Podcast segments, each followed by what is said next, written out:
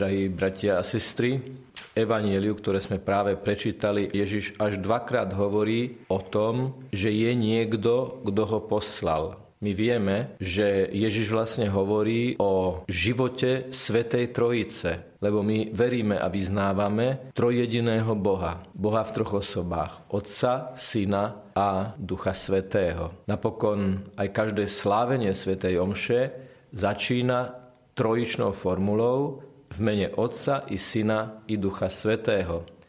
A keď to kňaz povie ako prvé slova Svetej Omše, tak sa pritom prežehná znakom kríža. Aj tento piatok pokračujeme vo výklade svätej Omše. Minulý piatok sme hovorili o incenzovaní oltára, po ktorom sa kňaz postaví k tzv. sedesu, teda miestu, odkiaľ predseda svätej Omši a povie mene Otca i Syna i Ducha Svetého a pritom sa prežehná znakom kríža. Čo to znamená? Čo to, drahí bratia a sestry, vyjadruje. Ak by sme išli o niekoľko chvíľ dozadu, tak každý jeden z nás, ktorý vstupujeme do kostola, vložíme prsty do svetenej vody, prežehnáme sa v mene Otca i Syna i Ducha Svetého. Tento zvyk pochádza ešte z čias, keď pri vchode do kostola bola krstiteľnica, kde sa krstili deti aj dospelí. Bolo to symbolické v tom, že krst sa chápal ako brána k ostatným sviatostiam.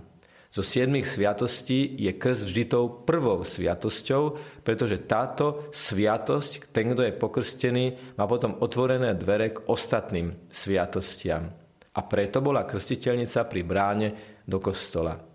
Keď sa potom vo vývoji liturgie aj chrámového priestoru krstiteľnice preložili bližšie k oltáru, zostal stále zvyk už nie v krstiteľnici, ale v sveteničke je svetená voda, ktorou sa prežehnáme. A tým sa pripravujeme ako keby aj na hĺbšie prežitie toho úvodného, prvého prežehnania s trojičnou formulou. To, že my Svetu Omšu začíname a aj končíme prežehnaním na začiatku a požehnaním na konci, vždy v mene Otca i Syna i Ducha Svetého, predovšetkým vyjadruje, že sme pokrstení. Že sme pokrstení v mene Otca i Syna i Ducha Svetého a v ich mene ideme sláviť túto Svetú Omšu. Prichádzame ako tí, ktorí sme takto boli pokrstení. Mohli by sme snáď povedať, že prvé slova, ktoré nad nami v našej blízkosti odzneli, alebo ktoré sme počuli v chráme, bolo práve toto, keď sme boli pokrstení. Ja ťa krstím v mene Otca i Syna i Ducha Svetého. Znamená to, že z vôle Otca, z moci Ducha veríme v Syna Ježiša Krista. Čítame to aj vo Svetom písme. Nikto nemôže povedať, že Ježiš Kristus je pán iba v duchu svetom a duch svetý je nevýslovná, dokonalá láska medzi otcom a synom. Možno poznáte ten príklad zo železničnej stanice, kde jeden človek očakáva blízku osobu na peróne a keď tá osoba vystúpi a oni sa objímu, lebo sa tešia jeden druhému, tak okolo idúci ľudia pozerajúc na toto láskyplné zvítanie, zažijú čosi z tejto atmosféry a možno aj zatúžia potom mať takéto láskyplné vzťahy. Keď Ježiš zomrel na kríži, vstal z mŕtvych a vystúpil na nebesia a povedzme to tak, takými ľudskými kategóriami, otec a syn sa objali Otec, ktorý, ako sme to počuli, syna poslal a syn, ktorý splnil svoju misiu a zachránil ľudstvo, ktoré sa rútilo do zatratenia, sa objali a vyžiarila z nich láska a to je Duch Svetý. A Duch Svetý je ten, ktorý v nás pôsobí a neustále nás chce pozvať do tejto lásky. Aj toto znamená krst. Keďže v mene Otca i Syna i Ducha Svetého hovoríme na začiatku Svetej Omše, a ako gesto je tam znak kríža na čelo, na hruď a na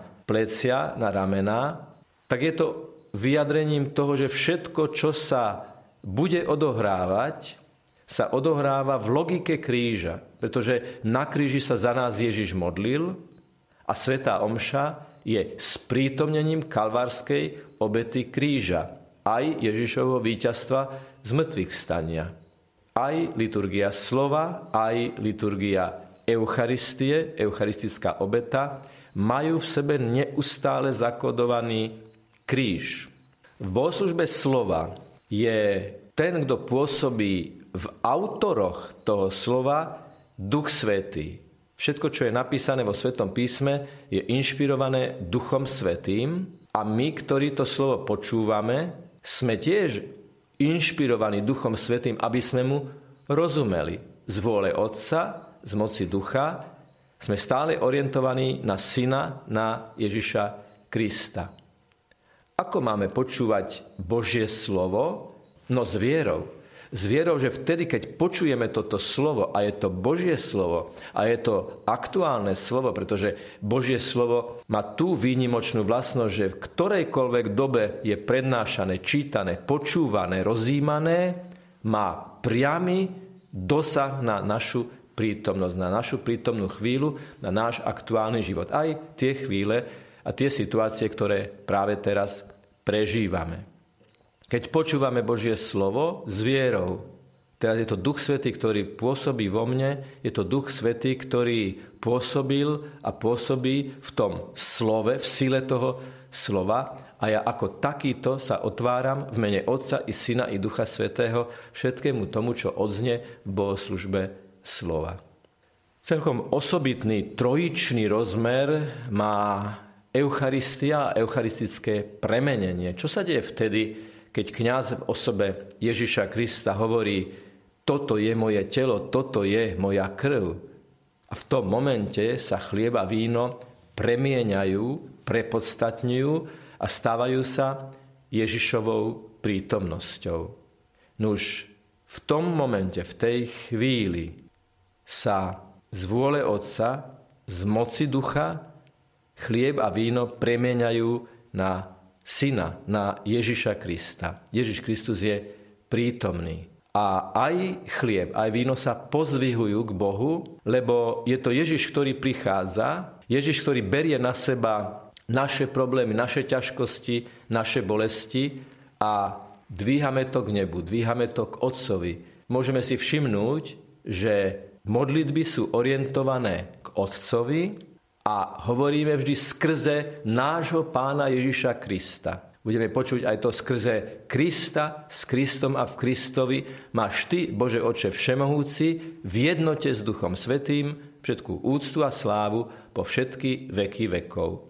V inej forme, ale stále s tým istým obsahom, je to o Svetej Trojici, v mene ktorej sme pokrstení. A v momente svetého príjmania, keď povieme Amen, tak to amen vieme povedať, pretože v nás pôsobí Duch Svetý, ktorého dostávame od Otca a Syna. Je to ich dar, je to ich objatie, ktoré vyžaruje túto lásku, ktorá nás pozýva vstúpiť do ich lásky. Už sme povedali, že na konci Svetej Omše opäť oznie, nech vás žehná všemohúci Boh, Otec i Syn i Duch Svetý. Na všetku Svetej Omše sme sa prežehnali znakom kríža, na konci Svetej Omše opäť žehnanie znakom kríža s tými istými slovami vo forme požehnania. Je to preto, aby sme po bohoslužbe slova a bohoslužbe obety ako pokrstení ľudia vedení živým prítomným Bohom, ktorý nás pozýva do svojej lásky, potom túto lásku odovzdávali v bohoslužbe každodenného života, v bohoslužbe každodennej obety, voči tým, ktorých stretávame. Takže keď sa prežehnávame, keď dostávame požehnanie, oboje nás orientuje k tomu, aby sme Ježiša stretávali, inšpirovaní Duchom Svetým a tvorení Bohom Otcom, aby sme Ježiša stretávali v ľuďoch, ktorí sú núdzni, ktorí to potrebujú, ktorí, ktorí sú osameli, opustení a my sme k ním poslaní, aby sme v okruhu, v akom je to možné, prinášali nádej v mene Otca i Syna i Ducha Svetého. Nech je pochválený Pán Ježiš Kristus.